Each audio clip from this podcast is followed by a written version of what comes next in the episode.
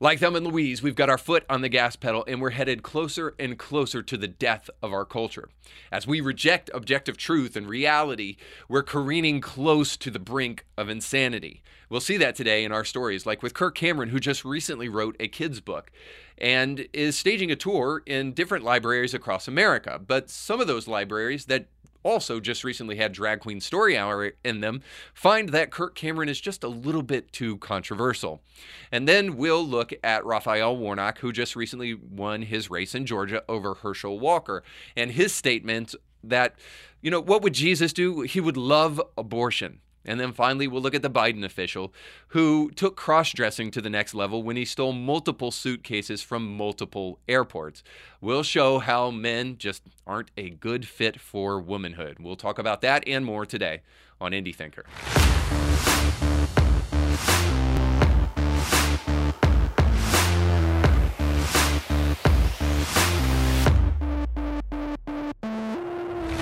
Today's show is sponsored by our friends over at Element Home Loans. If you're looking to refinance or purchase a new home, you need to go check these guys out. Now, I don't know about you, but if you're going to make a high dollar purchase, I know for me, I want to make sure I do that with people I trust. I don't even take my car to a mechanic I've never vetted.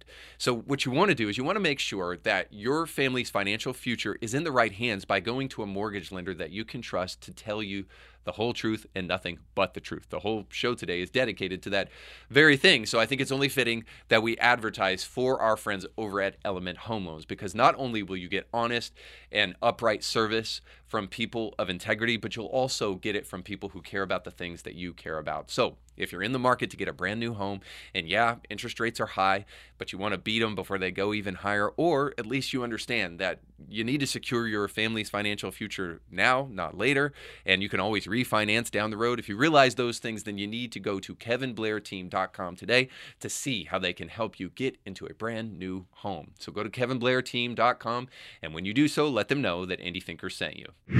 Welcome to the show. Don't forget to like, share, and subscribe. Just recently, John MacArthur released a trailer for his new documentary, The Essential Church. And so he is one of the churches that is at the epicenter of the fight back against local governments to shut down churches.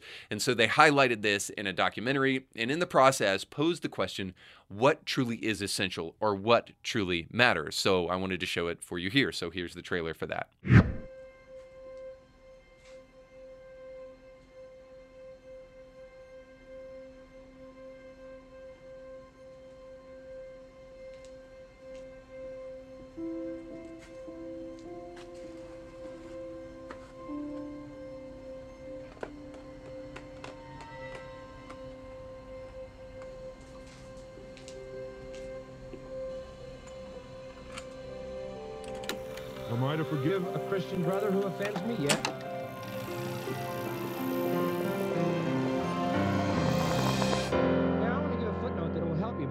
May be times when you will go to court. But the issue would be this that wherever the Word of God or the work of God is at stake, I have the right to claim my legal privileges. If, for example, some ordinance came along and tried to close down Grace Community Church, would we say, oh, it's all right, we forgive you, we'll all go home and just forget the work of God? Not on your life. We'd be down there with every sort of legal thing you could imagine, trying to prove that we had the right to exist.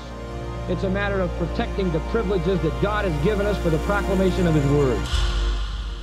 When did you come to the decision that you were okay with suing the government? How far back do you want to go?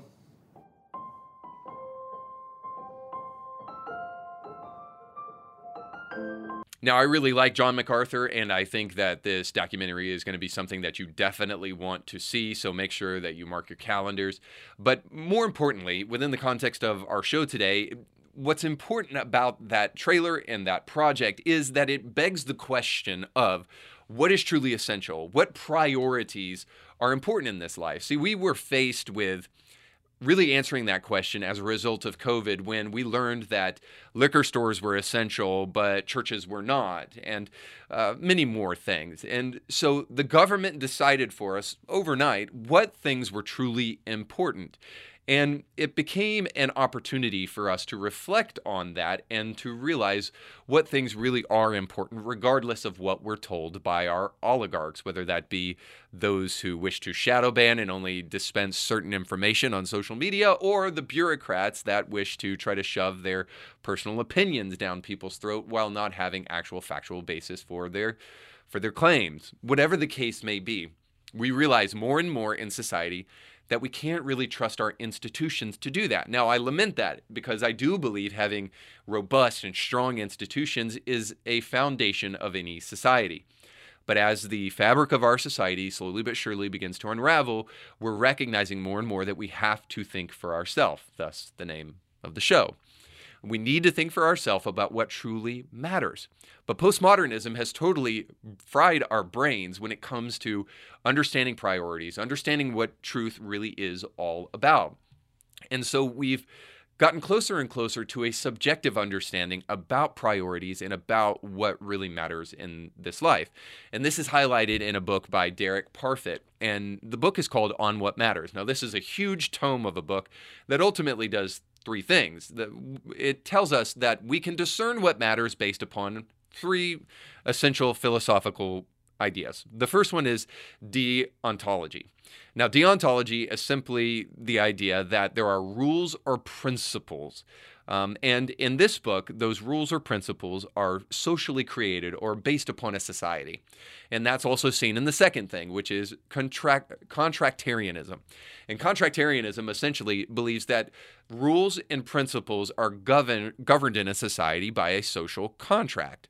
Um, now, this is something that I've talked about before on the show that when we talk about Christian nationalism, merely what what that really means uh, in its legitimate definition in the way not the way it's polluted by the left and the mainstream media is that there is this belief that we must all agree upon a social contract to actually constitute a society and that whether that happens um, just kind of as a, a given or an assumed contract or a real contract like our Constitution or the Bill of Rights or whatever the contract may be, whether it's unspoken or spoken, those ideas create our society. And a society has to have a certain baseline set of principles that they agree upon. Now, I've argued before on the show that I see no reason why we should argue along the lines of secular humanism and not the lines of Christianity, because after all, our society was built upon Christian truth. In fact, the Bible is quoted more than any other book in our founding documents. So, contractarianism is just this idea that there is a social contract that is established based upon agreed upon rules and principles, and then we govern based upon that contract. Um, and that's what creates a kind of sense of of importance in truth in meaning uh, in in a society. And then the third thing is this consequentialism that we understand what really matters based upon consequences. So consequences deem whether a thing is right or wrong. So these three principles, deontology, contractarianism, and consequentialism, are all great ideas worth your study and worth your time. However, the problem with all of them is that it creates the idea that reality and what truly matters is socially constructed and that there isn't anything bigger, any virtue, any morality, any truths, any tenets that are bigger than just our society and what our society has derived. Now, the real problem with this probably is pretty easy to uncover. The argument against this kind of social constructionism is the idea that a society can mutually agree upon things that are actually objectively evil. Now, I think about Nazi Germany or Stalinist Russia. Of course, these societies had a consistent idea that the things that they were doing were permissible and by and large they were agreed upon by the people in their society. But we all know that it's absolutely evil. And one can't help but wonder in the present if we would still do what the UN did in 1948 and create a universal basic human rights document because they believed based upon what they saw in World War II that there were such a there was such a thing as universal good and universal evil. Now in our postmodern society all we have is your story, my story, my my truth and your truth rather than the truth. So all of that to say this that if we are going to talk about what really matters And if we're going to establish a set of priorities in life, we must do so based upon reality, based upon objective truth. And as long as we rebel against that, we will not truly be able to understand what really matters. So, what does truly matter? We'll talk about that in our top stories today.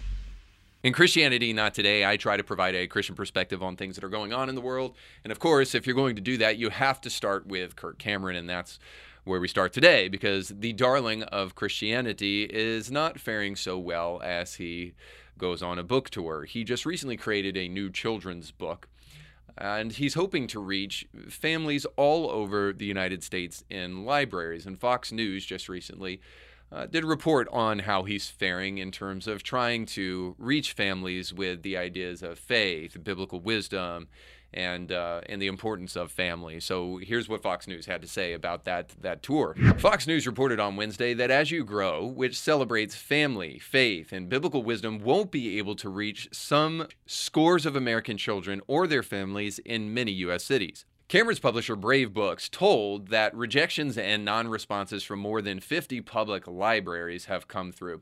Fox also noted that some libraries opting against featuring Cameron have played host to so called drag queen story hours.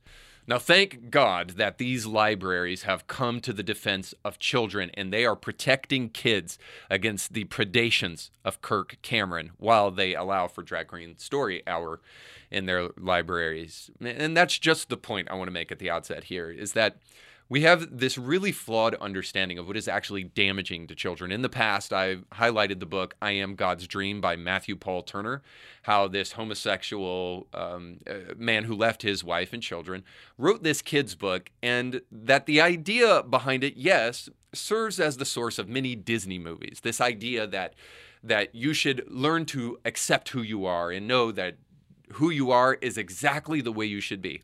Sure, it is the premise of many, many Disney movies, but it's actually a very damaging narrative to kids.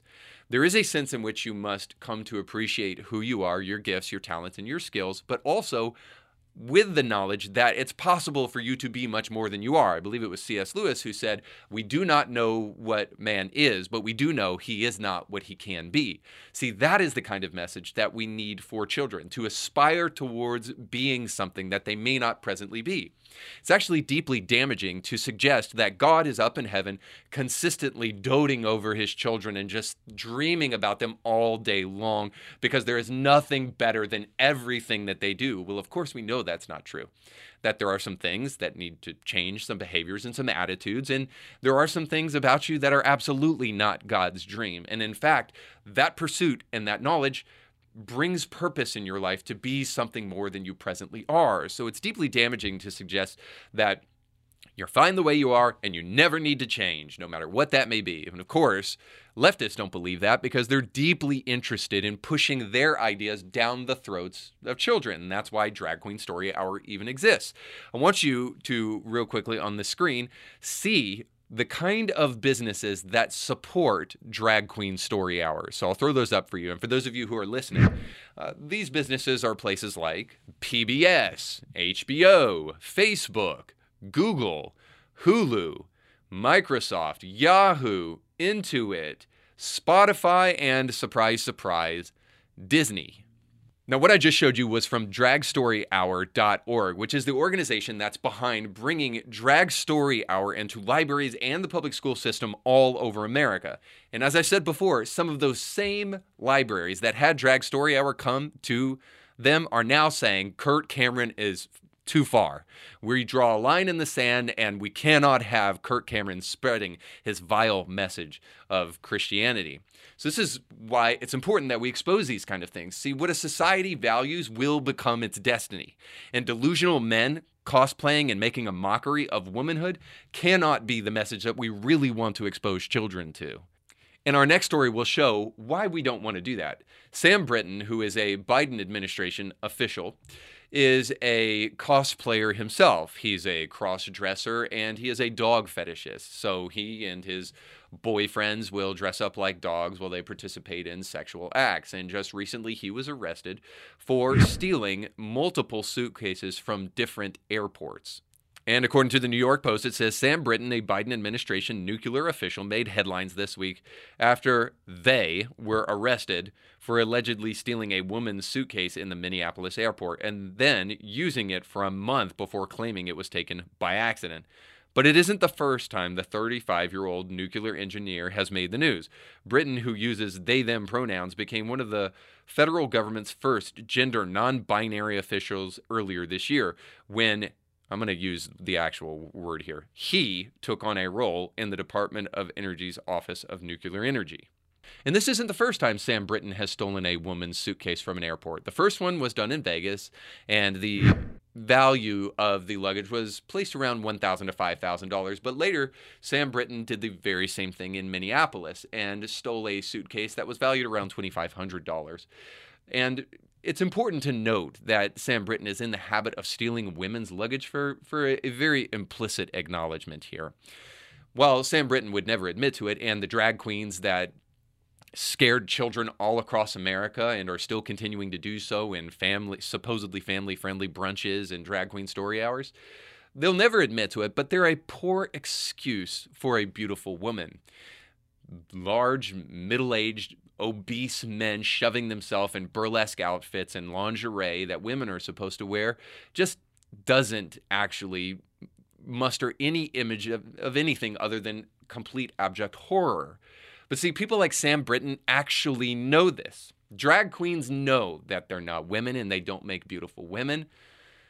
They, they know this and, and they know that they can't actually do anything but cosplay womanhood. And that's why Sam Britton had to steal a woman's suitcase to see what women actually wear. See, I think this is an implicit acknowledgement in stealing these suitcases. The man has a perfectly fine job and can go and to any store he wants to and buy what's on the mannequin.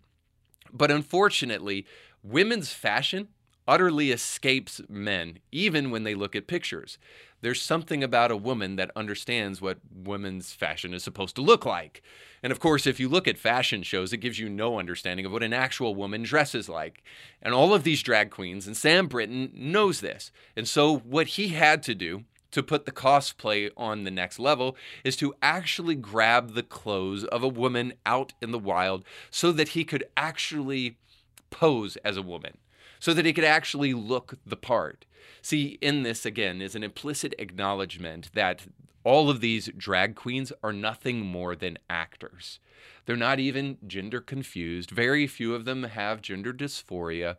All of them have a gaping hole in their heart and they're desperately looking for meaning and hoping to find it with the attention that they can get from terrified children and from the liberal and the leftist out there that really only wants to congratulate themselves by congratulating this drag queen for their supposed bravery. All of this points to the fact that fashion and beauty and womanhood all have an objective standard and an objective reality.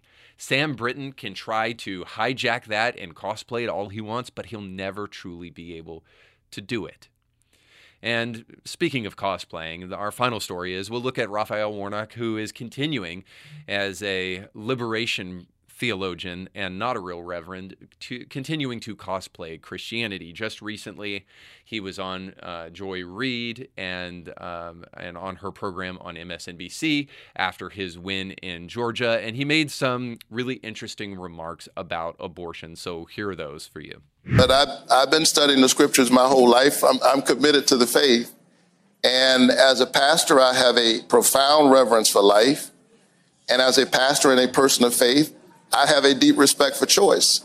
And so if you care about life, we ought to find a way. That's a place where government could show up. Yeah. And address the obvious bias in our healthcare system. It, it's what Jesus would do. It, I think it's exactly what Jesus uh, would do. Now, the first thing I want to say about that clip is is not the abortion comments. We'll get to those in just a moment. But but the first thing I want to say is that like any dork can beat a football player that has never been in political office before. And the comments that that Raphael Warnock just made prove it. Like you don't have to be smart. You don't actually have to even be a good preacher, know the Bible or or anything like that to to preach in some churches, much less win elected office. What you have to do is you have to be willing to go up against a candidate who probably has no business running in the first place and can't really put together in a thoughtful case for why they should be elected. And that's exactly what happened with Herschel Walker. Now, of course, Herschel Walker is a great alternative to Raphael Warnock. I would vote for dirt before I'd vote for Raphael Warnock. Unfortunately, that's not true of the good people of Georgia, some of them anyway.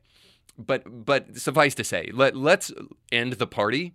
Raphael Warnock barely beat an ex football player that knows nothing about politics or really nothing about running for office. He just had enough money uh, to be able to run for office, and and that's all you need anymore in some in some states. Now the back more importantly to the abortion comments. Now obviously this is utterly ridiculous that um, when he says faith, when he says Christianity, when he says the Bible, it leaves me questioning what Bible is he talking about? And what Christianity, what Jesus is he talking about? Because none of those things make sense actually in terms of a biblical form of Christianity. Now, of course, that's not what Raphael Warnock is talking about because he is not a biblical Christian. He is a liberation theologian, and liberation theologians merely put a subjective lens upon all things Christian, and they try to read Christianity through a kind of woke social justice form of, of Christianity. So, whenever they can find something like Jesus being oppressed, it's because he's victimized and marginalized, and we must overcome our oppressors. But they forget the fact that Jesus overcame his oppressors by being God and dying on, on the cross. Um, and they forget that the oppressors are not really people at the end of the day, as much as it is a much more deeply spiritual need that people have, and they're oppressed by their own actions and their own decisions. But of course, a liberation theologian could never suggest personal responsibility and personal repentance as a cure for some of the difficulties that we face in this life. All of this is because liberation theologians and others like them are more interested in subjective versions of reality than they are in objective versions of reality. See, there is no Spider Verse and no alternate universe where the kind of Christianity that Warnock just explained actually exists because he's speaking entirely subjectively and placing a postmodern perspective on Christianity rather than a historical, legitimate, objective perspective on Christianity. And this brings me to kind of the whole point of the episode today is that as long as we have people who are not equipped and not qualified to actually help us discern truth and reality from a, through objective means, we will continue to take on a pop culture reference for everything. Kim Kardashian will be the standard rather than Plato, because Plato told us long ago that the people that we should value in society are not people who are popular, not actors and not athletes, but actually philosophers. See, Plato came up with the idea that there is a group of people called, called the Guardians, a group of people who love philosophy, and that these people are the ones who will change the world. Now, let me be clear. When I say love philosophy, I don't mean people who love necessarily books or who love pontificating or who love just the high thinking that's found in elitist circles in the academy. What I actually mean is the original definition of philosophy people who love wisdom, philo, sophy, love of wisdom. People who really care about thinking clearly and not deceiving other people. See, these are the people who need to be in charge of society. And Plato said this about the guardians Neither cities, nor states, nor individuals will ever attain perfection until the small class of philosophers, whom we termed useless but not corrupt, are providentially compelled, whether they will or not, to take care of the state. And until a like necessity be laid on the state to obey them, or until kings, or if not kings, the sons of kings or princes, are divinely inspired with a true love of true philosophy. See, I think ultimately what Plato is, is alluding to here is the idea that if we're going to understand what truly matters in society, if we're going to truly understand what is true, what is reality, we must do it upon things that have been well thought through, so, in other words, I think the Guardians would agree with this, those people who love philosophy. They would agree that what matters most, the priorities that we establish in life, should be based upon time tested wisdom, not just merely pop culture, not just merely what the latest rapper says today, but actually things that have been carried on throughout generations and through generations have been tested to be true. And then the second thing I think that legitimately, thoughtfully, we could we could add to that is even though some of you may not be Christians or believe that there even is a God, we could add to that divine revelation because if a God exists that desires to communicate to his people and wants to reveal what is right and what is true to his people out uh, outside of what we feel and what we think, but he wants to speak to our hearts to help us understand what is what is true and right and good. Then that is the voice that we should be listening to, uh, uh, listening to above all else. So, in other words, guardians would do this: they would love philosophy in the form of time-tested wisdom and divine revelation, and they would base what is true and what is right around those tenets. In the meantime, society continues to look and long for comfort rather than truth, to feel good rather than truth. And C.S. Lewis said this He said, If you look for truth, you may find comfort. But if you look for comfort, you will find neither, only soft soap and wishful thinking, and in the end, despair. And perhaps that's why the suicide rate is skyrocketing. People are finding it harder and harder to stay together in a functional marriage, and so many other things. Because we have not yet found where we can truly derive objective sources of truth. But I know a book and I know a God, Jesus, Bible, who can help you with that. Now, I'd love to know what you think. But I would also love to know how, if those things are not going to be where you source divine wisdom from, where you are going to draw your source of objective truth. But you can leave that down in the comments section below because that's all the time we have for today. Thanks so much for watching. Don't forget to like, share, and subscribe. And most importantly, go with God.